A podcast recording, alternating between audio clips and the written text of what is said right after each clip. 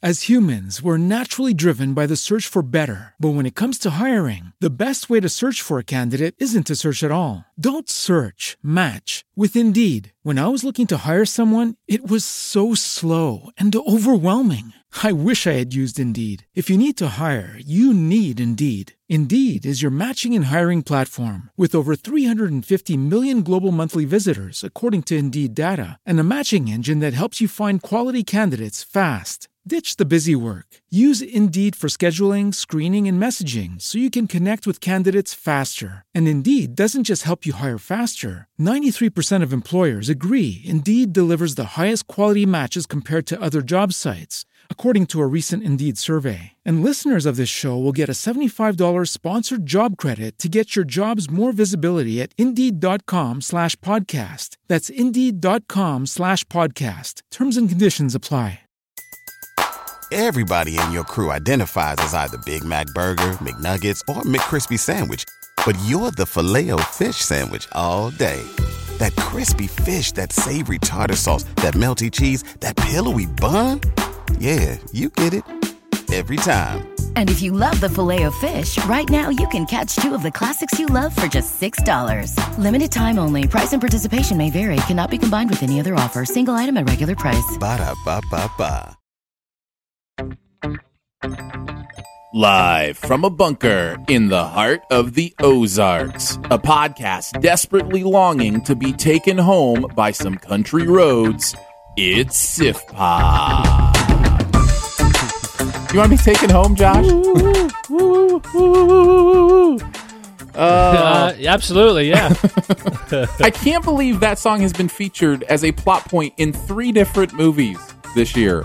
John Denver's "Country Roads Take Me Home." It just blows my mind. Like what? it so like yeah, out of out of left field, he's he's been dead for a long time. It's not like he just died and people just discovered him. Yeah, and that song's like a quarter century old. Like it is. It has been out a while. So Yes. actually, more We than did- that. It's like I- forty I- years old. I do a tour bus sometimes here in Nashville, and that's how we end our tours. Is we sing that song as we head back to to drop people off. We it's a sing along. Everybody on the bus. I'm in I'm in Nashville, of course. So yeah, so everybody gets on the bus and has their tour, and then we sing it on the way way back. Welcome to Sift Pod, streaming live on Mixlr every Friday afternoon, or available to download later in your podcast feed. Unless, of course, you're a patron. Patrons get those perks. wow, you blew out your microphone. That was amazing. I'm Aaron Dicer from YourMovieFriend.com, and each week I'll be joined by a pop culture guru to chat about movies, television, whatever else from the pop culture universe is on our minds. And the voice you hear is Josh from the Nether region. Welcome, Josh. Good to have you, man. Patrons get those perks. As well as from your uh, Good to be here. your local Cineplex. You've been in movies and stuff, man. I'm super famous. everybody, everybody can Google me right now. I played EMT2, salesman, Iconic guy roles. in back of bus. Um, last time you were on, you had you had had an experience with uh, De Niro. So, do you have any like new stories to That's tell us? Um, I do have an update on that. That movie was supposed to be released next month in October, and it's actually going to be released in February. Oh, they're holding Um, it. The War with Grandpa. Yeah, they're holding it. Um, they're. I guess they're not quite done with it. well, this is going to affect your uh, Oscar chances. I know. People next year they'll forget about me by the time the end of the year rolls around. But what are you gonna do? So no, no, no. I don't think I had. I had the. Um, you know, I've just typical actor stories of terrible on-set experiences or good ones and stuff. So I- it's probably a podcast all in itself. Yeah. Well, we've got time, man. All right, I won't go all into it, but I did do a training video at the beginning of this week. Nice. I got my scripts ahead of time. There were five scripts, and they said they need them memorized if they can be. I got on set.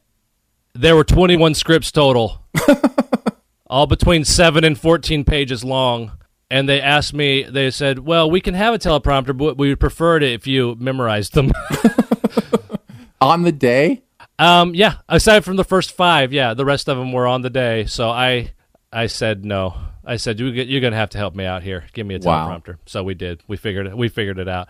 But they, they weren't mean or malicious. They just don't do production work, so they didn't realize. You know, it's a it's a company. It you know a branding company, not a branding company, but a famous brand, and they yeah they don't deal with video content or anything, so they didn't know what they what to do. That's the short, nicest version I can think of for that uh, experience. Listen, we just want you to like, you know, burn all your bridges, like cut all your ties, like just throw them all under the bus, Josh. you don't need to work anymore. Talk trash about De Niro. That's and right. You'll be next, man. I'll be talking. I'll be That's talking right. trash about you. Hey, listen, if somebody says something bad about somebody else to you behind their back, you can bet they're saying bad things about you to somebody else. That's what my parents always me. Oh, that makes sense. Those are words to live by. Well, Josh, it is always a uh, a pleasure to have you on. Um, I love getting to talk movies with you. So we're going to get there. We're going to talk uh, Kingsman: The Golden Circle. We're also going to do best ever Julianne Moore movies, which should be fun. Uh, and then we've got, of course, uh, Sift Quest, and we've got Buried Treasure. Um, but first, we want to take a look at some Do We Care? I'm going to read some uh, pop culture headlines, Josh, and you're going to decide if we care enough about them to talk about them. Uh, first headline uh, comes to us from the wonderful world of politics intersecting with pop culture. Jimmy Kimmel uh, has been involved very highly uh, in this new health thing that's coming down. Uh, Cassidy doubles down, says Kimmel doesn't understand the health care bill. Do we care about this? I no. maybe may, maybe in a different world. I'm I'm a little uh, I'm a little burned out on uh, politics stuff personally lately. Um, but I'm trying to do some healing right now.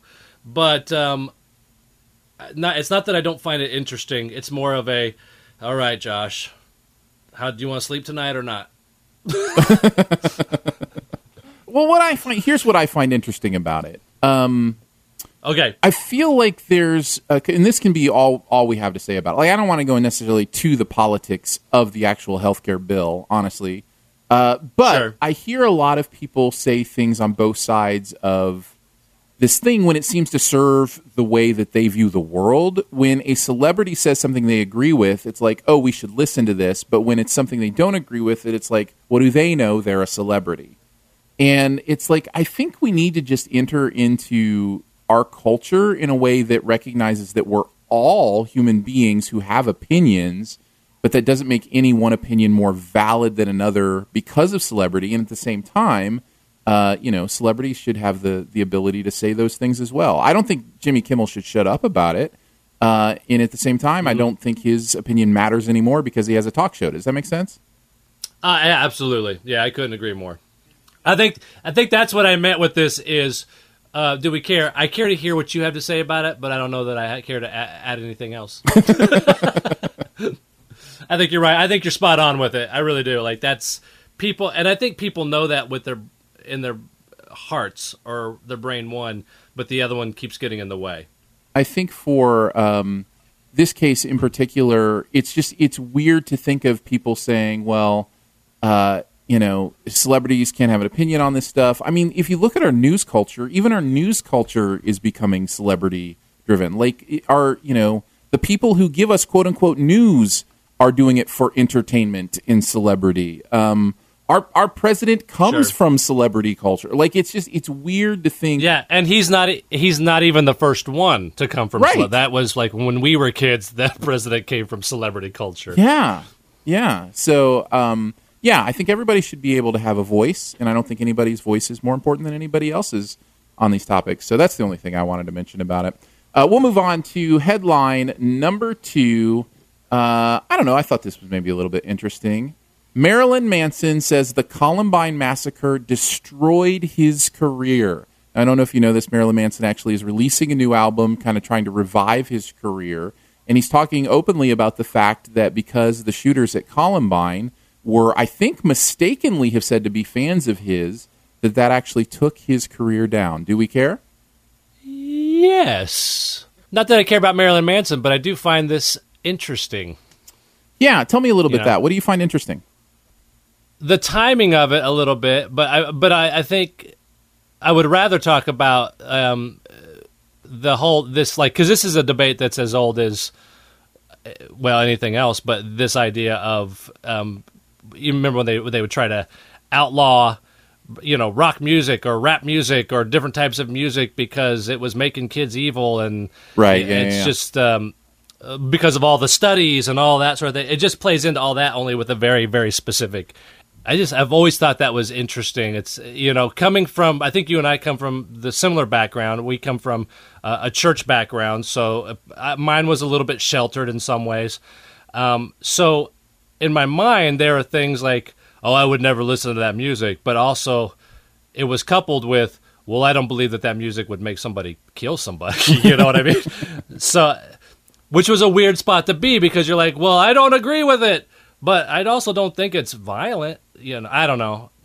It's interesting to hear him talk about it too because you know uh, i can imagine being in his position. Now obviously he's doing very subversive music purposefully. He's trying to get a, a feel and Yeah. tone from his music that that feels dark and subversive and you know even has elements of evil in it. But you're right i wouldn't tie that directly to them and i don't think you know it, they would uh, uh, you know i think like i said i think would- they were mistakenly tied to him as well. It reminds me of like kind of how the matrix uh, even when columbine happened was uh, tied to columbine because they wore you know jackets. I don't know. It's like our culture seems to long for connection to how pop culture is destroying the next generation. It's like you want to make those Sure. connections. And, I, and even having said what I, what I said I, I still i do think it's possible as well. You know what i mean? I do think that if you are, are fed some sort of content that i that is a negative content I I think it makes sense that it would have a negative effect on you.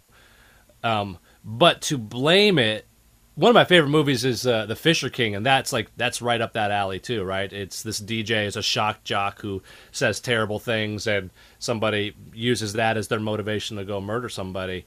And it's a great it's a great story and it examines that side of it a little bit. It really more examines the the victim side of it um, and the reconciliation aspect of it.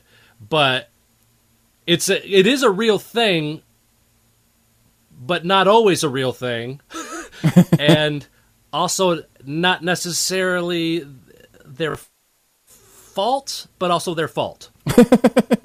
josh it seems you want to have it both ways Yeah, it's like you have a right to say and do, you know, not do, but you have a right to say whatever you want. There's a personal responsibility each person has, and just because they are don't have that responsibility, um, and they open their mouth and say something terrible, it is important to hold people accountable for their words, but I think uh, I don't know that you can tie them on a direct one to one correlation, and I think we have to be very careful about about that. Having said that, I mean, it's interesting for him to tie it directly to destroying his career because I think that's a little bit uh, narrow sighted as well. Like I, there, I'm sure there were several factors that you know weighed into people not caring about his music as much. I mean, his career mirrors many people's careers like that that have you know a huge popularity, and then it just you know it dies really quickly. So um, yeah. it's an interesting connection for him to make. And, and if it was true, let's say it is true for a moment, um, it, it seems like, and I'm not trying to be, you know, crass or rude or anything, but it seems like that if you say something like that, you have to. It's like you have the freedom to say whatever you, you want, but there's going to be repercussions to that. And if that's what happened, then that's the repercussions of singing that.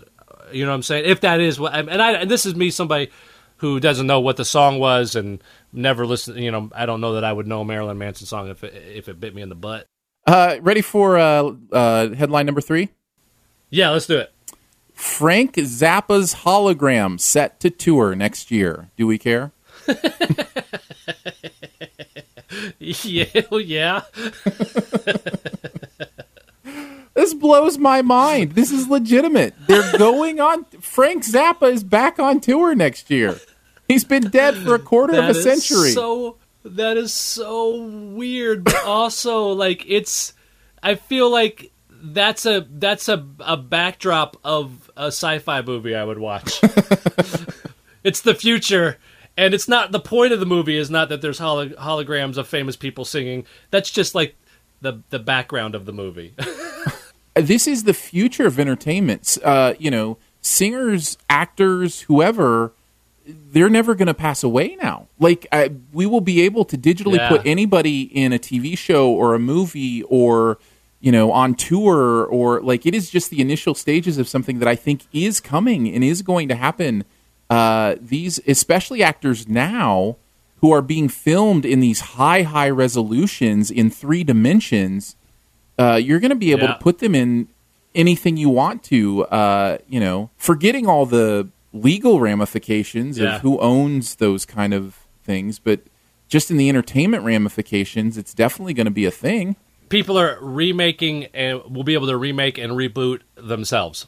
Yeah, yeah. When you become an entertainment brand, that's for that'll be forever now. It won't just be for your lifetime.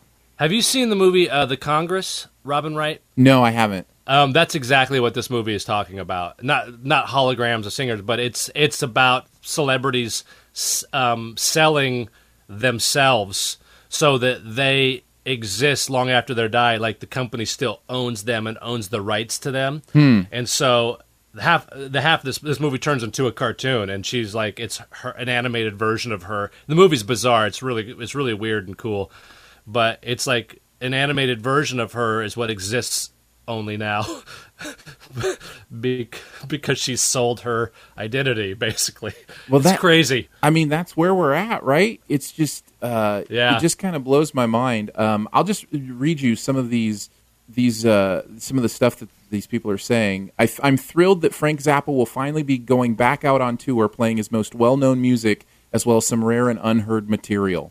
Uh, but, but it's, but it's not. like it's not. Like, do, can we really call it Frank Zappa? I mean, it's it's a hologram of him. It's just so weird. yeah it's it's it seems less like the evolution of a person going on concert and more like the uh, the evolution of a rebroadcast of a famous concert or something like Yeah. a fathom events Right. only instead of a whole screen it's it's one person on a stage or whatever I have to say though, it's it is bizarre it's so bizarre, but I have to say, if Michael Jackson goes on tour, I may go. Like I just, you know, it's it's hard to separate myself from how cool that would kind of be. You know? It'd be fascinating to see. Don't even Frank Zappa. I think it would be fascinating to see. I'm not a huge fan, but the the concept of it. I mean, that's what'll happen if this is. I mean, this is a pilot, right? So if this goes well, then get out of the way. Yeah, Everybody who's dead's doing a tour. Yeah. Um, I I think it's the future. It reminds me of like uh, this is our version of Futurama's. You know, heads in a jar. You know, where Yeah, You know what I mean? Where like every celebrity is just still around because they've saved their head in a jar. Uh, I feel like these Yeah. holograms is kind of that for us. Well, then, then the next step would be that the uh, famous people not waiting till they're dead. It's just they're lazy. Well, there you go. There's Do We Care for this week. Uh, let's move on to the movie review. Let's talk Kingsman: The Golden Circle. Eggsy, I saw in you what someone once saw in me. Something that can't be taught. The makings of a Kingsman. Being a Kingsman is more than the clothing we wear or the weapons we bear. It's about being willing to sacrifice for the greater good. I hope you're ready for what comes next. With their headquarters destroyed and the world held hostage, members of Kingsman find new allies when they discover a spy organization in the U.S. known as Statesman. In an adventure that tests their strength and wits, the elite secret agents from both sides of the pond band together to battle a ruthless enemy and save the day. Something that's becoming a bit of a habit for our friend Eggsy. Uh, once again, stars uh, Taron Egerton as Eggsy, and of course, you've got Matthew Vaughn behind the camera directing. Uh, here's where I want to start. I want to start with what you thought of the first Kingsman movie, if you got a chance to see it, uh, and then we'll do the uh, like it, loved it, didn't you know, didn't like it, hated it for this one. So, did you see the first one, Josh? Uh, I did. Are we allowed to talk spoilers on the first one, by the way? Ooh, that's a great question. Um, I'm going to go ahead and say yes. Uh, it is two years old. Uh, so, and if you don't want to hear them, then yeah, you're just going to have to fast forward a little bit because Josh wants to spoil the first Kingsman. Well, I think it would be easier to have this conversation if if we don't have to dance around a specific scene. Yeah, yeah, yeah. Sure. Um, yeah. Um, so the first one, uh, I generally liked, but there there were elements, specifically one terrifying scene that that made me feel so gross that it's the type of like that's the type of reason I would never watch that movie again because I don't I don't like the way they were trying to make me feel. Are you talking specifically about the uh, the chapel scene? Yeah, the chapel scene. Yeah. Yeah, that that for me too. I had the same exact experience. It made me feel sick to my stomach. Um, the gleeful delight the movie took in the execution of so many people because it it it was a it felt like it was a filmmaker's decision, not an actor or character's decision. If you know, um, so that so that's that's really it. There's a couple other moments in the movie that I felt like were too much, or they were felt like they were written by a 13 year old boy. Right. Um, including the ending. Yes, especially the especially the ending. But in general, I thought it was a blast, and even that scene, like in the chapel scene, it's that's the the problem with it. It is is so fascinating and mesmerizing watching this scene. It's you can't take your eyes off it because it's so per- masterfully done. Mm-hmm. You know, but that's the same reason it makes you want to, you know, throw up a little bit in your soul. I'm I'm so glad that you went first because now I don't have to say any of that because we felt the exact same way. Uh, even about that Okay. that specific scene. Uh, it's just I, the glee that Vaughn takes in going uh, going quote unquote too far. Uh, it's just it's Yeah. it's it's a little sickening to me sometimes, and especially that scene. I just I didn't I didn't enjoy it. Uh, but was captivated by it, and that that's bothersome to me. Um, and maybe that's the point. I Yeah, don't know. Yeah. Uh, so what about this one? Did you Yeah. like it, love it, dislike it, hate it, or it was just okay? I liked it. Okay, all right. I am almost to liked it, but I think I'm on the high side of it. It was just okay. I think I think for me, there's there's so much uh, lost in a sequel to a movie that's so fresh. When you know the things that I loved about the original Kingsman movie, they're all here, but it's just it's not the same anymore, and that's not the movie's fault necessarily. But that brings it down a little bit Yeah. uh, for me in those ways. Um, but I still, I, you know, I, they're still there, so I still liked kind of what was going on. What are some of the specific things that you liked about the sequel? um, I like the action sequences, um, and I liked the action sequences in the first one. But the reason I, I think I like them a little better is they were they actually pulled their punches a little bit. I felt like um, it wasn't as disturbing as the first one, um, and I actually like that decision that they didn't try and make it even worse or more or try and match a scene like that last one. Um, so the action sequence are, there. I mean, they're a delight to to watch. Um, and then I thought the the same. It's the the fourteen the thirteen year old boy like those jokes that are there, but there's also like a part of the thirteen year old boy's decisions in making a movie that I thought were really fun. so not like the not like not like the dirty joke aspects, but like some of the ideas of you know the pun of names or like the the character archetypes. I thought they worked really well. I thought they were fun and um, right on par with the tone of the movie. Like they, that's the best. Like that's the best way to say it. They knew exactly what movie they were in. That is exactly it. Those are those are the, my two points as well. It sounds like we're going to be down the line in agreement on this because I, I feel like the the main two things are number one, the action stuff is so much fun to watch. Those set pieces are so incredible. Uh, you know, moments of slow motion of people flying through the air. It's it's you know it's almost art in many ways, and Yeah. and there's just there's a giddiness to it and a coolness to it. I'm glad you brought up the restraint because what's interesting is I felt the same way as you. I came out of this one going, "Oh, Matthew Vaughn showed a little restraint." You know, he likes to go over the line. There's still that stuff there, um, but it wasn't as grotesque to me this time as the first one, especially Yeah. with the violence. And then after I did my review today, as I like to do, I went and read, you know, some of the other reviewers who I really like and respect. I, you know, uh, went through about five or six reviews. Every single one of them said it was even more over the top than the first one. And I'm just going, man, I did not like I just didn't feel that way. Like they were bringing it down because Oh, I it- didn't either, yeah. I, yeah, it was really interesting to me to see that most other critics, at least the ones that I was reading, think he took what he did in the first one and even went further over the line. And I'm going, I just didn't see that at all. But um, but man, Yeah. I'm I'm glad to hear you back me up on that. That's interesting. Yeah, no, I did not get that at, at all. I think even if you took the the one scene we were talking about in the chapel from the first one, Mm-hmm. even if you took that out of the equation, I still think this is a more restrained movie than that other movie, even without that scene. Yeah. Yeah, I thought so too. And then the other thing that you mentioned that I, I totally agree with uh, is the tone of the movie is so perfect. And here's the thing it's so consistent. Like every actor in this movie knows exactly the movie they're in. And you're dealing with, you know, uh, big names like Bridges and Julianne Moore and Channing Tatum and Yeah. uh, Emily Watson and just you know down the line, they all knew the movie they were in, and it felt consistent all the way through. And the reason that's so important, I mean, there's many reasons consistency of tone is important, but one of the main reasons is when you are consistent with your tone, even if you're a goofy, silly 13 year old brain movie, you can still actually pull emotion because people live in the world the whole time.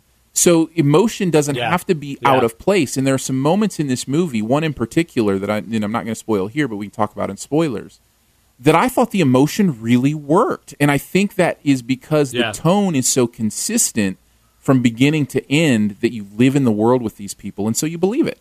The, also, when you're dealing with a movie that um, is living in a heightened world, so it's a world that's got different rules than our than our rules.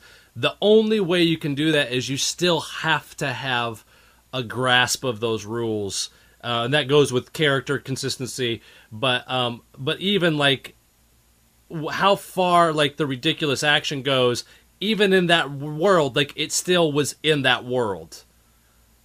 I, I- like nothing seemed too outlandish for that world. They seem outlandish for our world, but they but everything was was fair bounds in this movie. Nothing was in the middle of the movie. Suddenly, let's set a new rule. Let's make a new rule up. Um, almost, but not quite.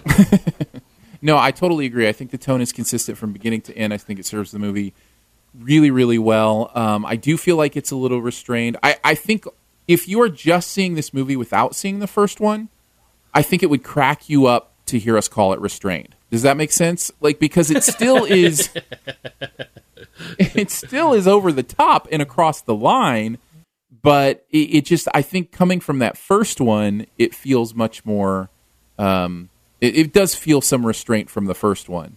But that's another thing I wanted to bring up. And I want I want you to tell me uh, what you think about this.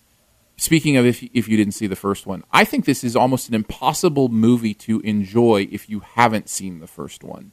I think this movie depends so much on callbacks, uh, whether it's characters or jokes or those kind of things, that I think it would be. Um, I think you would be confused at why people were laughing at some of the things they were laughing at. Am I wrong about that?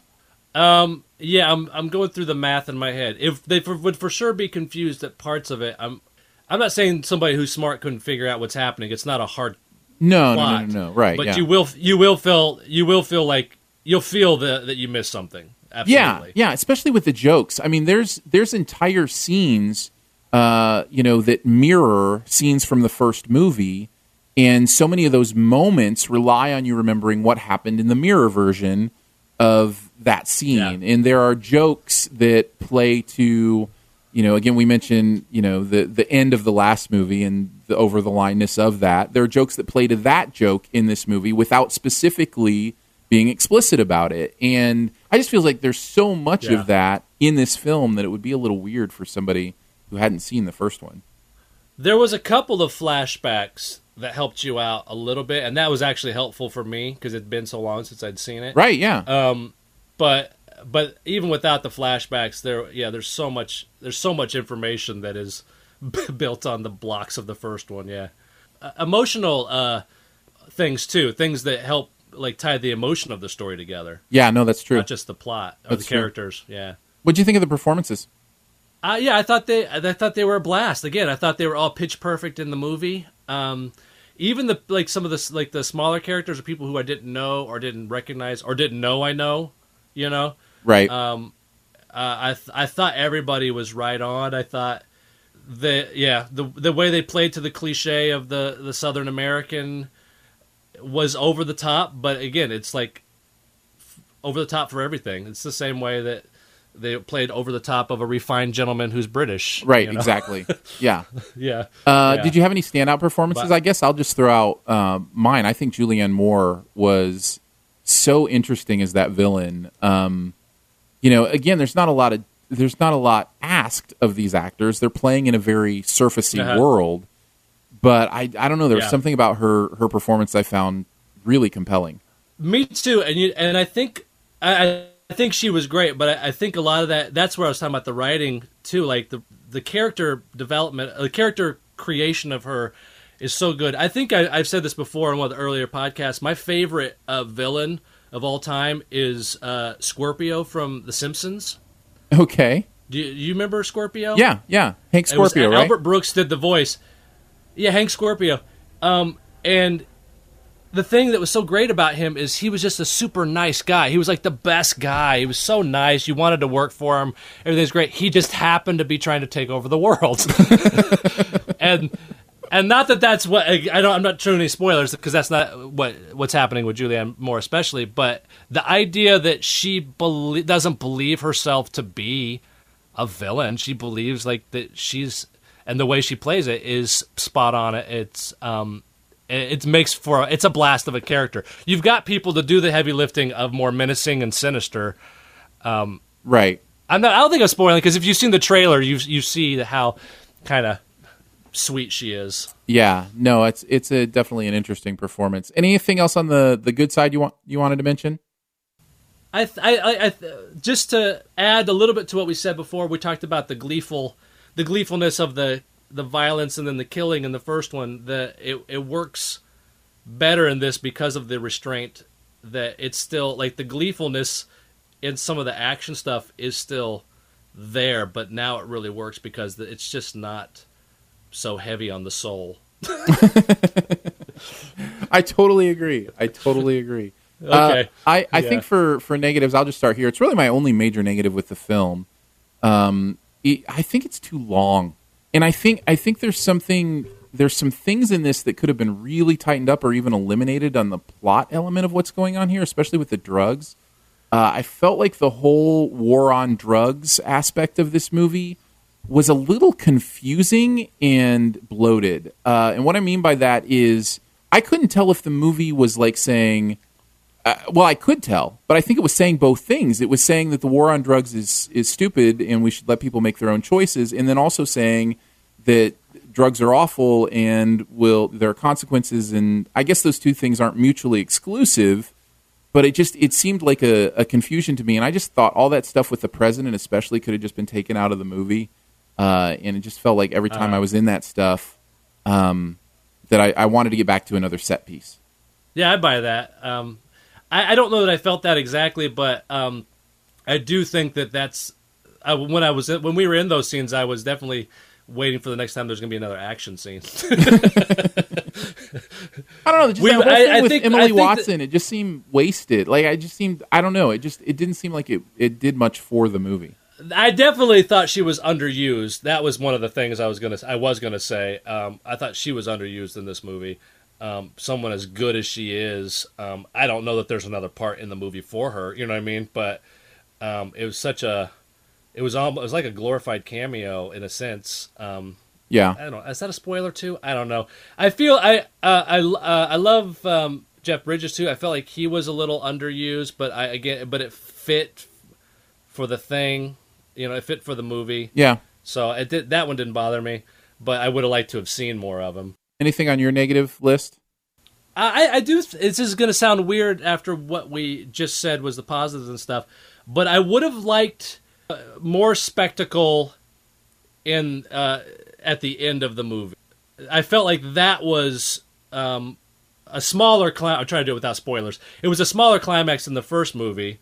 Literally just less people even. So I know I said I didn't like the gleeful, you know, murder in the first one, but I did like but I did like the spectacle of the action and the fighting and stuff. And there's plenty of fighting, but it's, it, it all seems like a series of sm- uh, smaller battles instead of a. I was missing a big battle. That's what it was. And there, there's there is a big battle, but it, I would have liked for that one to have been even bigger. Okay. Yeah, I can I see. I meaning can see that. we got to we got to the end of the movie, and I felt like there should be like where's okay, so where's the big one? Where's the big? And and then I would realize we were already in it. You know? Yeah, I guess I didn't think that because I was I was enjoying that kind of final. I mean, there's a coda. There's a little bit of a coda battle, and um, I don't know. Let's talk about it in spoilers. Let's do that because I want I kind of want to hear what you're thinking. Okay. Because yeah, let's let's uh, Yeah. let's hold on that conversation till spoilers since it's specifically about the end of the movie. But I think I hear what you're saying, but I want to hear it in a little more detail. Um, overall, what do you think? Would you give this a recommend to somebody?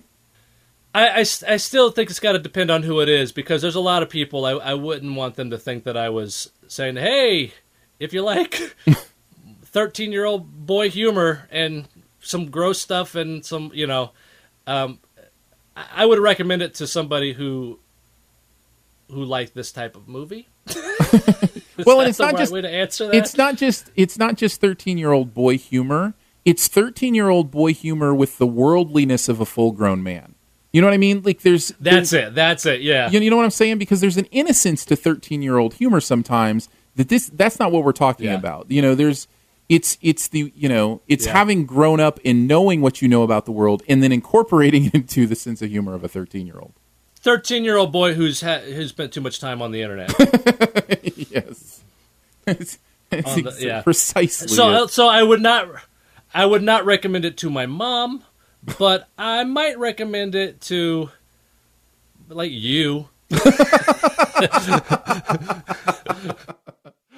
thank you No, but like if you because I know like with the the action stuff, like that's the action stuff is worth it. Like it's a blast, and if you Right, like yeah, the, yeah, like fun, good action, like uh, then I would. But I don't want you to think that I'm necessarily recommending the whole movie. There are pieces of the movie I'm recommending. It's like when I recommend the Pink Panther to somebody, I'm not recommending the Pink Panther. I'm recommending a few scenes with Steve Martin. Yeah. you know.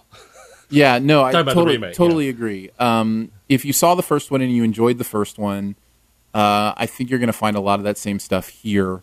Uh, the, maybe the magic has worn off a little bit because it's not as new or as fresh, but it's still here. And uh, but you know, if if you saw the first one and hated it, just stay away. And if you didn't see the first one, um, you know, then I think you should stay away too. Because honestly, I don't know that you'll get it anyway or a lot of it. So, um, but yeah, I think a cautious Uh, recommend for the right more- person.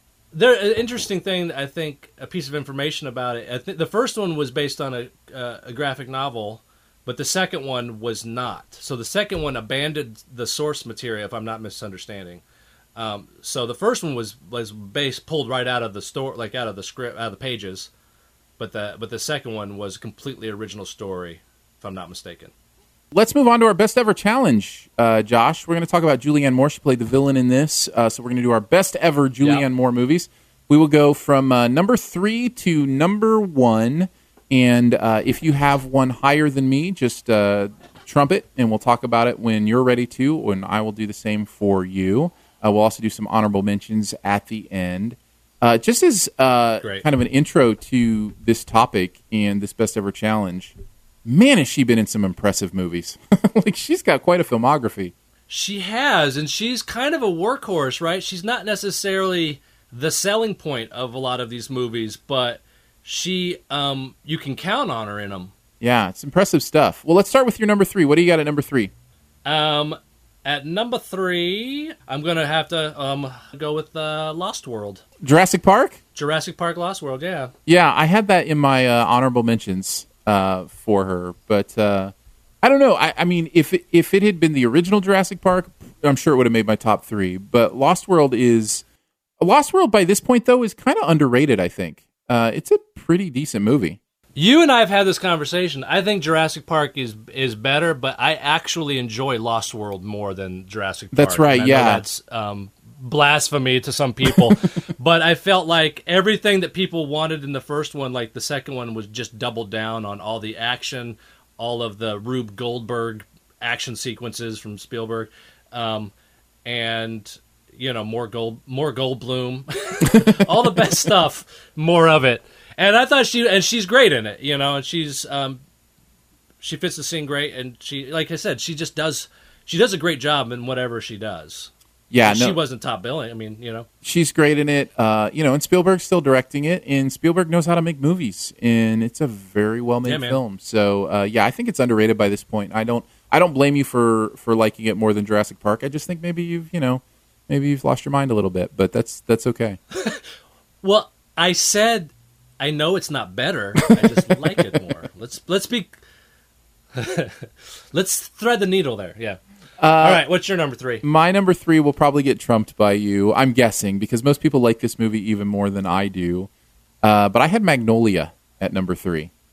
Oh, you know what?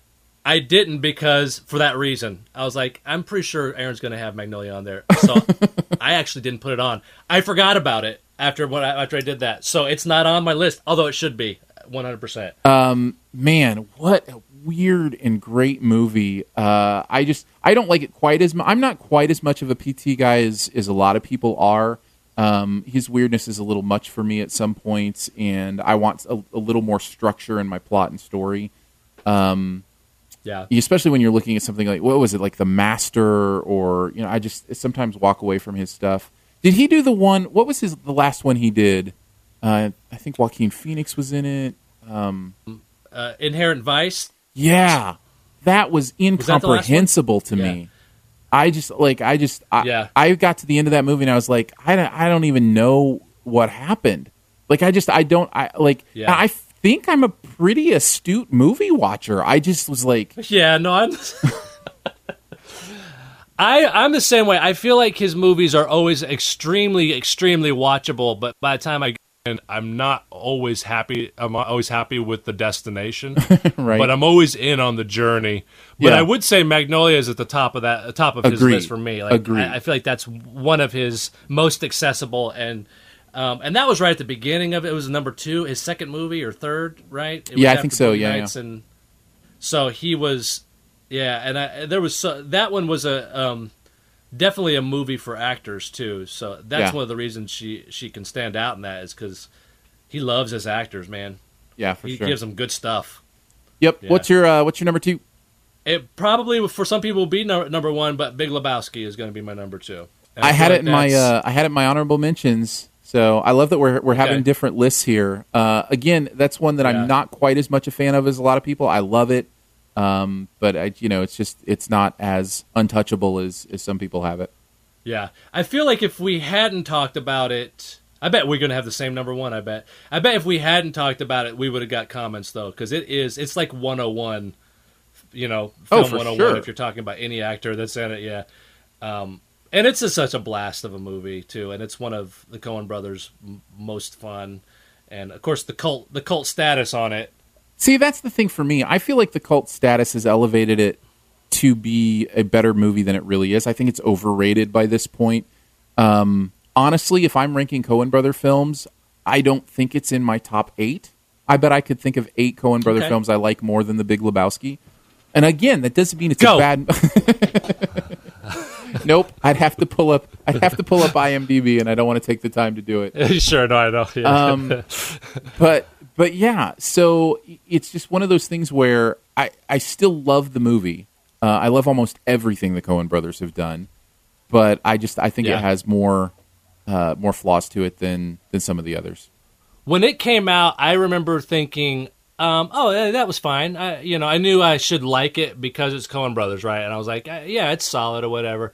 Rewatching it recently, um, I love it more than I ever did when it came out. And You know what? Maybe it- I do and- need to rewatch And that's it. the part of the reason I avoided it was because of that cult status and people quoting it and stuff. And I'm like, well, I you know I don't smoke weed and I don't bowl, so maybe it's not for me. But going back and and watching it again, like it really is just uh, it's just a blast. I mean, I I still don't. I'm not a huge fan of like tripping sequences in movies where you know Yeah, so that scene, I- which I know a lot of people love, I still don't love that scene particularly. Um, I feel like that's an easy out for for filmmakers whenever they want to show like we just oh no, it's a weird dream sequence or whatever. Um, but other than that, man, that movie just really holds solid for me. Uh, ready for my number two? Yes. Uh, my number two is The Fugitive. Oh, nice. Now I'm gonna be honest. that one wasn't even on my radar. I didn't. It wasn't on mine either till I looked up the movie she was in. Uh, I, I, you know, I would have a hard time telling you what she did in that movie. But man, do I love me some Fugitive. uh, That is what a great movie. What a um wow, that's nice pool, man. yeah. Um, That's like a right that's like a right under your nose pool. and again, it doesn't have a lot to do with Julianne Moore. But you know, if the question is what are the three Sure. best movies she's been in, um, it's it's Yeah. absolutely one of them. uh, but I I do That's love The great. Fugitive. That is one that is one of the most rewatchable movies for me. Tommy Lee Jones and Harrison Ford in that are just perfect in that movie. It- I mean, Tommy Yeah. Lee Jones is so good in that movie that you know it that they made U.S. Marshals because of that character. You know what I mean? Yeah. Uh, and yeah. And uh, it's just it's so fun to watch from beginning to end, and just such a great journey. So that's that's a good movie. Um did he did he this is going to uh, either make me sound brilliant or like an idiot. Did he get an Academy Award nomination for that for supporting actor for that? Yeah. Not only was he nominated, he won an Oscar for that role. He did. Yeah. Yeah, he won the uh, Best Supporting Actor Academy Award in 1994 for The Fugitive. Uh, he has been nominated three other times. Uh, once before that for JFK for Best Supporting Actor, and then a couple of years ago for Lincoln for Best Supporting Actor, and then in The Valley of Elah, he was nominated for Best Actor Uh-huh. in 2008. Good pull us. Good pull, you. Uh, all right, let's move on to uh, your number one. What's your number one Julianne Moore movie? Probably the same as mine, I'm guessing. Children of Men? Yep, that's the one. I knew it. What a great movie, man. Yeah, it's got to be. It's one of those movies too that continues to rise in esteem. The you know the longer it goes, I feel like even up until maybe four or five years ago, it was just a good movie, and I feel like there's been more pieces written over you know the last four years on Children of Men and how amazing it is. Uh, you know, uh, it's just interesting to see that movie kind of grow in esteem. Yeah. Um. I yeah. I don't know what we could say anything more awesome about it. Like the, it's everybody's great. The story's great. It's in the future, which is cool. There's some great like the the technic technically it's great. Just great. She's great in it. So much great. So much great. All the great in the world. Uh, I did hear somebody. Did you hear this? That uh, people are saying that the TV show The Handmaid's Tale is a prequel to Children of Men, which makes a lot of sense when you really start to think about it. I don't know if you've even seen it, but I haven't, but I would now. I'll watch it now. I haven't heard that, and I didn't know that. I mean, Clive Owen's not in it or anything. I'm just saying there's some interesting, you know, things going on. That's interesting. I didn't. know Yeah, I didn't know. Um, I'll just. I'm gonna read on that some actually. Yeah, because I I've been looking for a reason. To, everybody says The Handmaid's Tale is great, but it's hard to um, it's been hard to motivate it for me. yeah. Um, I, I'm the same way with maybe those That's what I need. with those uh, those movies and TV shows. People are like, "Oh, it's so hard to watch, but it's so good," and I'm just like. I don't want stuff that's hard to watch. like, like I like easy viewing experiences. yes. Um, I didn't find The Handmaid's Tale as difficult to watch as a lot of people are saying, which makes me sound like an awful person. Uh, but it it is. I I get what they were. I get what people mean when they say it's hard to watch, but I do think it's a very important exploration of uh, some things, especially that we have going on in culture even currently. That's I've heard it was relevant, really relevant. I yeah, hear that. Yeah, absolutely. Can I throw out some honorable mentions for you, or actually, you throw out yours first since you've just got a couple. All right, I have two. Um, the first one is uh, Evolution. It's a guilty pleasure movie. Wait, is that the David Um, Duchovny movie? Yes, it is. but there's something about that movie that I love it so much for what it's trying to be and what it almost is and what it I'm- actually is at moments. Yeah, I can't help it. I, I love the movie. What a great choice! um, And she doesn't play anything. She doesn't play anything especially amazing. It you know the characters aren't super well. They're little archetypey, you know, and but she's really solid in it. You know, Oh, I haven't thought about that but, uh, movie in years. that movie had passed from my mind of existence. Uh, that is That is great. Now I kind of want to watch it again. I, I it's been a, it's been a little while since I've seen it. I'll be honest, but um, I love me some David Duchovny. Right, like it's a sol It's a it's just a solid concept, and it's not a bad. I mean, the story's fine. What else did you have? Um, so this is one, and this one came up because it's um, recently resurfaced with me. But there was an HBO TV movie, early '90s, called "Cast a Deadly Spell." Wow. um, that was um, Fred. Uh, Fred um, oh shoot, uh, from Tremors. Fred. Uh, it'll come to me. But it, the movie is basically a, a, a- a like a, a play on a 1940s noir, like L.A. noir movie. Only everybody in in the movie uses magic. It's like a common thing. Whoa. Um, it is so it was so weird when I saw it, and I've recently discovered that it was on um, uh, on Amazon Prime, and so I watched it again. It was still good, but it wasn't amazing. But that moment when I saw it, whenever I was you know in high school, I thought it was the like the most brilliant thing I had seen, and the conceptually, it's awesome. Um, but she plays uh, like a the classic noir femme fatale nightclub singer who gets you know wrapped up into the mystery and can he trust her, can he not trust her, or whatever. Yeah. Um, anyway, it's it's it's a it's worth watching just for the like what a weird like snippet of film history it, it is. Um, and it still is good. It's not amazing. It's still a good movie, you know. wow. That's such a like I haven't even heard of that. Like I there's no way I even knew that was a thing. That's awesome. So, great Yeah. pull. I feel like we have to mention Boogie Nights. Uh, I feel like we also have to mention Shortcuts, uh, the Altman film. Yeah. Um, and Crazy Stupid Love is probably another one that we probably should mention. Uh, a lot of love for that film. That was a lot of fun. Um, and then there's some that I personally uh, feel like I should mention. Uh, Don Jon. I don't know if you ever got a chance to see Don Jon uh, with Joseph. did. I like that one. Yeah, Yeah. Joseph Gordon-Levitt and her. I love the message of that movie. I love what it has to say about authenticity uh, and as it relates to love Yeah. and sex. And I, I just think it's a, a really powerful movie. As I mean, again, it, you know. You talk about something like Kingsman that's over the line. It's not necessarily over the line except to kind of shock and make you laugh you know, and then you look at something like Don Jon that you know pushes those boundaries as well, especially kind of in the sexual area, but it's doing it with a purpose. You know, it's just I I just thought that movie was Yeah. was really well done. but also like really restrained Yeah. in, in oh a sure, very sure, specific yeah. way. Well, it's I mean it's not uh, pornography. it just deals with pornography. Um. So Yeah, you don't ever see it. Yeah, they, it, you see him see it, but you, I Right. thought that was a like a really smart choice in that. the way movie. it relates pornography for men to romantic comedies for women, I think, is such a powerful and accurate metaphor for the authenticity of love and the inauthenticity of love for both genders. Uh, Sure. just, it's just a Yeah. beautiful, beautiful way to see things. He directed that too, right? Yes. Or did he Yeah, write he it did. too, or just direct it? I'm not sure if he wrote it. Um, I wouldn't be surprised, but I know he directed it. Yeah. Then I also wanted to mention some guilty pleasures. Oh, before I mention the guilty pleasures, the other one I think we have to mention is maybe her uh, most critically acclaimed performance, which just came out last year, I think, which is Still Alice. Uh, if you haven't had a chance to see Still Alice, she does incredible work there. The movie itself is a little I haven't seen that one. A little slow for me at times, but it's a really powerful film, and her performance is absolutely incredible in it. So I did want to mention that.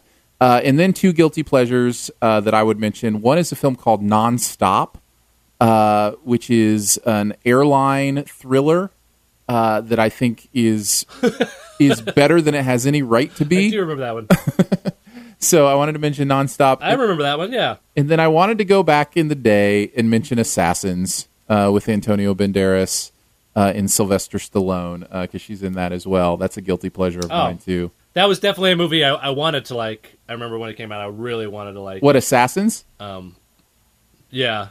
It's not a great movie, but there are some moments in it that are are really fun and interesting. And I, there's something about um, Apex Antonio Banderas that I find so fascinating and cool. Like I just I don't know that man is just like the definition of suave uh, when he was at his heights, uh, which I guess is why he plays. You know what is it? Um, Puss in Boots that way in the Shrek movies too. Like he hasn't lost that necessarily. Yeah, but, yeah. but yeah, it's just a, an interesting persona. So there you go, Julianne Moore films. Um, I think uh, I think Children of Men has to be on top, but there's there's plenty in her repertoire that is Yeah. critically acclaimed stuff. And she's solid. That's the thing. She's solid in everything. She's not only. It's not always a movie about her or for her, but she's um she's just a workhorse. She she is solid at whatever she does. Yeah. I mean, I think the most critically acclaimed and best movie of any of the ones we've mentioned has to be Evolution. Um, Evolution. Before we head on to the rest of the show, do want to remind you about Patreon. You can support this podcast network at patreon.com slash studio DNA. Starts at three bucks a month. Get some pretty fun perks with it. And uh, do want to announce that a new podcast is joining the network. So when you get your patron podcast feed for supporting, um, you will be able to hear episodes of the Horrible Movie podcast as well, including the uh, patron only bonus episodes that you hear for every uh, podcast that's on the network. If you want more information, kind of want to know what's going on, you can go to patreon.com slash studio DNA. And thank you so much for supporting these podcasts and making it possible for us to do what we do. All right, uh, let's do a Sift quest. This is where you launch us on a quest for answers, whether it be to solve a debate that you've had with a friend or just something you've always been curious about. Uh, you can give us a Sift quest on Twitter. You can tweet me at Aaron Dicer or do hashtag SiftQuest. Uh, you can also email us, which is SiftPop, um, which is feedback at SiftPop.com. This one comes to us from Blake on Twitter who says, I want to hear movies that were ruined or saved by casting choices. Movies that were ruined or saved by casting choices. Um, let's start with the movies that were ruined by casting choices, and then we'll finish on the positive end of things uh, with movies that were saved by casting choices. Um, what do you have for, for movies that were ruined by their casting choices? um, you know what? I misunderstood the question a little bit, and when I took the or, I picked one. And I just did movies that were saved by casting choices. but if Anything off the anything off the top of your head? The movies that were ruined by casting choices, Yeah. Um. Oh, not not off the top of my head. All right, Um, so I why don't you start? See if that sp- spawns something. Sure. No, no, no. That's fine. Uh, the only thing I came, I think the one, um, I think the the one that would come to mind for a lot of people are probably the Star Wars prequels. You think of like Hayden Christensen or Jake Lloyd. You know, anybody that they cast to play Vader in earlier years. The thing is, those movies have a lot more that's ruining them than just the casting. Uh, so Sure. Yeah. Yeah. Absolutely. I don't know that you could blame them, but I think a lot of people have mentioned those. I, this was the harder one for me to think of movies. I have to admit. I don't know. I, and what I realized while doing both of these actually is that I don't know that I put a lot of stock in the power of casting being the most important thing. I feel like when I was thinking of movies that were saved by casting, I was like, well, but there are other things in that movie that are awesome that, you know, save it. You know what I mean? So casting seems to be less important uh, than I thought maybe it was.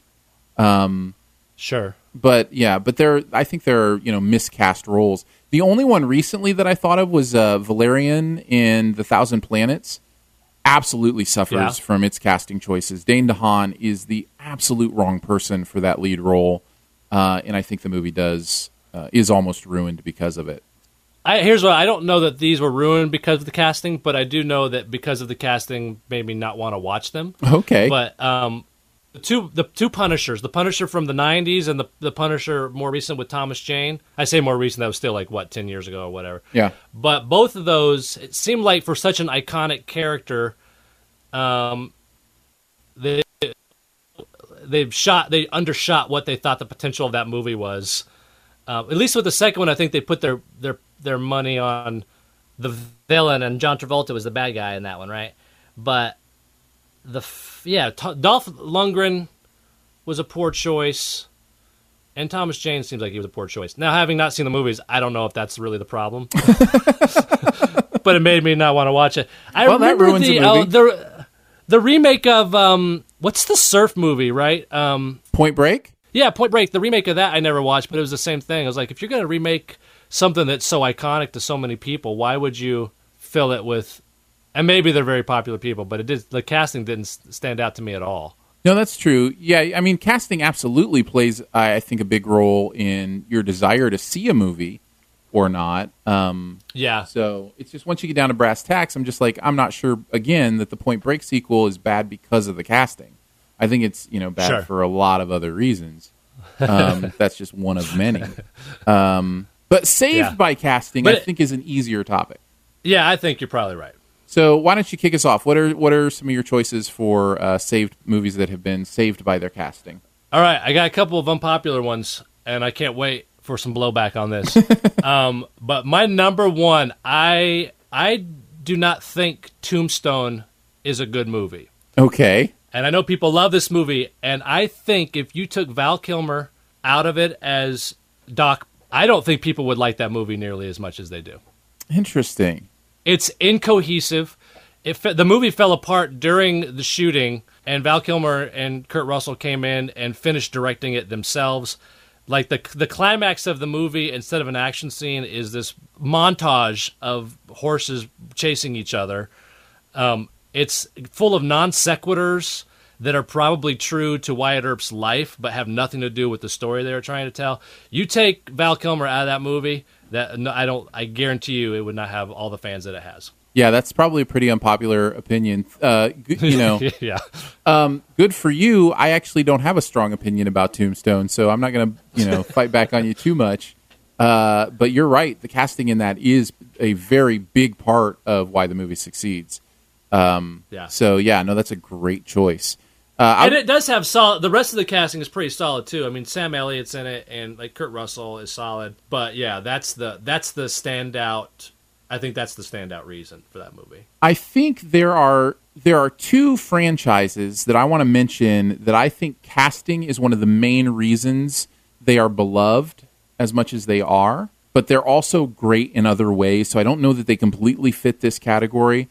But I have to bring up first uh, the Lord of the Rings movies. I think casting plays a huge role in how well those movies turned out. Uh, I think it's one of the most incredible casting jobs, uh, almost you know from Yeah. from A to Z uh, on that movie. Uh, and then the other one is the the new Star Trek movies. I think are cast so extremely well. You know, to recast these characters that we know and love. And actually, in both instance, instances, casting characters that we know and love uh, can be a difficult thing. And when you get it right, uh, it just it just makes the movies so much better. Uh, as far as this category fitting more into it, I think the answer for me, the obvious answer, is uh, the first Pirates of the Caribbean. Oh, that me too, man. That is That was the next one on my list. is is it? Yeah, I think that's the I think that's Yeah. the primary example of a movie that is actually saved by its casting. I think that that might be an awful film without Johnny Depp. Well, it's a truly mediocre film, at least without Johnny Depp. And I would say that the sequel, the rest of the movie stepped up to Johnny Depp. After that, I lost track of which one was which, but the second one was, uh, you know, I, I was the movie catching up to Johnny Depp from the first movie. Well, yeah, and in and in some ways, even the reason I've liked the sequels less and less is because they're trying to uh, make the movies about Johnny Depp, which the first one wasn't necessarily about him. He was kind of Sure. the you know the the side character, um, but because he did such a great job, they've almost centered the universe around him, which I think has been to its detriment in some ways. But yeah, I think that's an example of one. And then since I stole your your other one, I'll throw out one more. Again, this actually may be an okay movie without him, but I think he makes the movie, and it's uh, Robert Downey Jr. and Iron Man. I think that casting choice Yeah. may not have saved that movie. It still might have done okay, but considering everything that was at stake for Marvel, with that being their first independently produced movie in the Marvel universe, um, I think Robert Downey Jr. may be in some ways responsible for how big the Marvel universe is because of his performance in that movie. I'll I'll I'll say that um, that went through my head as well when I was making my list, um, just because he was so perfect and they did he was able to launch the whole franchise with that, and they were able to with that recognize the formula and what worked about it and use that and play it into all the rest of them. I thought so. Yeah, I, I almost said that myself, but that was the same thing. I was like, I think it's a it's a great movie with even without him, but you can't. It's the, he's so inter, intertwined with it. You can't even do that. You can't even pull him out of the equation. Yeah, you can't even see put what it would anybody. look like. You can't even like substitute anybody else in, it just it just feels so wrong. You know. Well, you figure too, like whatever the script was, he's got his own version of that script. The, the Right. that where how he made it his own, how he made Tony Stark his own. You know, I guarantee you all that wasn't on paper. Yep. Absolutely. No, I, I, I buy that. uh, ready to finish up with some buried treasure? Yeah, man. All right. What do you got? Since you mentioned Star Trek, there's a game on your phone you can play called Star Trek Timelines, and it is for super nerds. Um, it is a blast. I've been playing it for a couple of months, I guess. Um, basically, the the premise is uh, there's a time anomaly, and all Star Trek universes are all mixed together, and you can build a crew from anybody and everybody in the Star Trek universe. Oh, because in this universe, everybody in this universe, i like bad or good, everybody. It's kind of like the um, the the the mirror universe exists in this too. So sometimes there's good versions of bad people and bad versions of good people. Um, so you can create a whole new crew where you got you know villain and hero side by side fighting for you. But it's a lot of um, it's not a lot of like real time gameplay. There's a little bit of that sort of stuff, like creating your characters and your ships, making them strong enough that so that when you put them in mission, you're really just pushing button, and it's kind of like the roll of the dice in a sense. You know, uh, a little bit of a RPG flavor in that sense. It's all about the the work you do on the front end with creating your you're creating your crew, um, and then statistics and all that jazz. And they have um, new like new uh, games that come through like for like 48 hour periods of a time, so you can play these new games which have this very specific prizes you can try and win, which maybe they're upgraded characters, um, stuff like that. But um, it's a blast. If you're a Star Trek fan, the truth is you probably already know about this game. Um, but if you're not, and you know, it's it's the sort of thing that you can you can spend a couple hours with at a time, or you can just kind of check in and beef up your stats a little bit, and maybe play a mission or something to help try and earn a prize, and then and then you know put it away, you know, till the next day. And it resets every 24 hours with giving you um, new goals and stuff. So it's Oh, a wow. blast. No, that definitely that sounds really interesting. Um, it- Yeah. It's interesting that that's what you chose because my buried treasure uh, is connected to a new mobile game uh, from a Ah. beloved universe uh, that is also sci-fi. It is not Star Trek. It is Futurama. Uh, they've got a new Ooh. They've got a new game out, and my actual buried treasure isn't the game itself because I haven't played it, so I, I don't know much about the game. I did play it a little bit. Oh, did, did. you? Well, maybe you can speak Yeah. to how good the game is. What I know is that the Nerdist podcast actually launched an audio only episode of Futurama to promote the game. And it's uh, about, I think it's about an hour long, and it is Wow. so good. It is it is Futurama meets you know a radio play, and it- Nice. same writers, uh, same actors. It is it is an episode of Futurama, and if you love that show, then I, you know it's definitely something you're going to want to seek out. Uh, it was the latest episode on the Nerdist podcast. So Oh, uh, nice. you can you can download it and check that out. But it's to promote the game, and of course, there's a lot of meta jokes about promoting the game and meta jokes about podcasting and different things in it uh, that I found really great. Chris Hardwick, who does the Nerdist podcast as well as all of Nerdist, you know, stuff, Yeah, uh, actually voices the villain in the episode. And uh, it is about podcasting, so there's a lot of great meta stuff there, which you'd expect with Futurama. Uh, so Yeah. it's it's really funny and really good. So I think people should check that out. That's a great one. Yeah, man. Well, that's cool.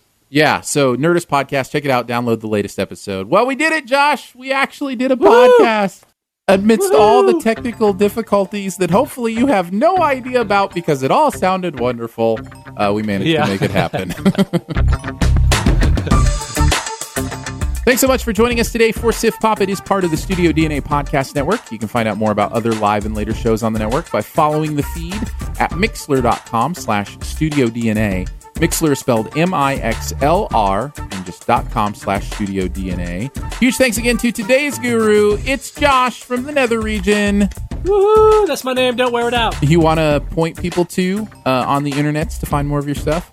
Uh, absolutely. Well, you can go to uh, at nether underscore region. Um, I believe that's it. And um, and uh, at Josh W Childs is my personal one as well. Um, and I got, you know, always got something going on. Uh, you know, I'm an actor, I'm a writer. We got the thing, we got the other thing. So we're always moving. So there's always something. There's always something to, to see or talk about or hear about or gripe about. Sounds sounds just like life.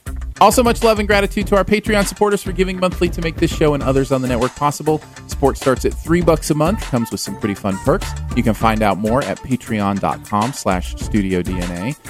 Get those perks. That's right, that's right. Thank you, Josh. I appreciate that. There's a lot of ways to connect with the podcast. Uh, SoundCloud, you can tweet at us, uh, iTunes, or you can email us, feedback at siftpod.com. And finally, if you're having a good time, your movie loving friends will probably like it too, so let them know about it and that listening is much easier than getting a tattoo with molten precious metals. Spoiler chat should be coming up in your podcast feed next, and we will see you back next week for a look at the movie uh, American Made.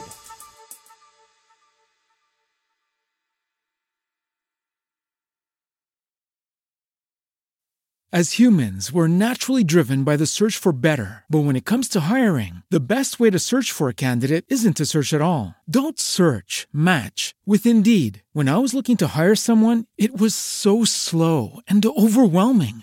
I wish I had used Indeed. If you need to hire, you need Indeed. Indeed is your matching and hiring platform with over 350 million global monthly visitors, according to Indeed data, and a matching engine that helps you find quality candidates fast. Ditch the busy work. Use Indeed for scheduling, screening, and messaging so you can connect with candidates faster. And Indeed doesn't just help you hire faster. 93% of employers agree Indeed delivers the highest quality matches compared to other job sites, according to a recent Indeed survey. And listeners of this show will get a $75 sponsored job credit to get your jobs more visibility at Indeed.com slash podcast. That's Indeed.com slash podcast. Terms and conditions apply.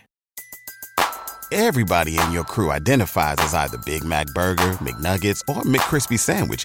But you're the filet fish Sandwich all day. That crispy fish, that savory tartar sauce, that melty cheese, that pillowy bun. Yeah, you get it. Every time. And if you love the Filet-O-Fish, right now you can catch two of the classics you love for just $6. Limited time only. Price and participation may vary. Cannot be combined with any other offer. Single item at regular price. Ba-da-ba-ba-ba.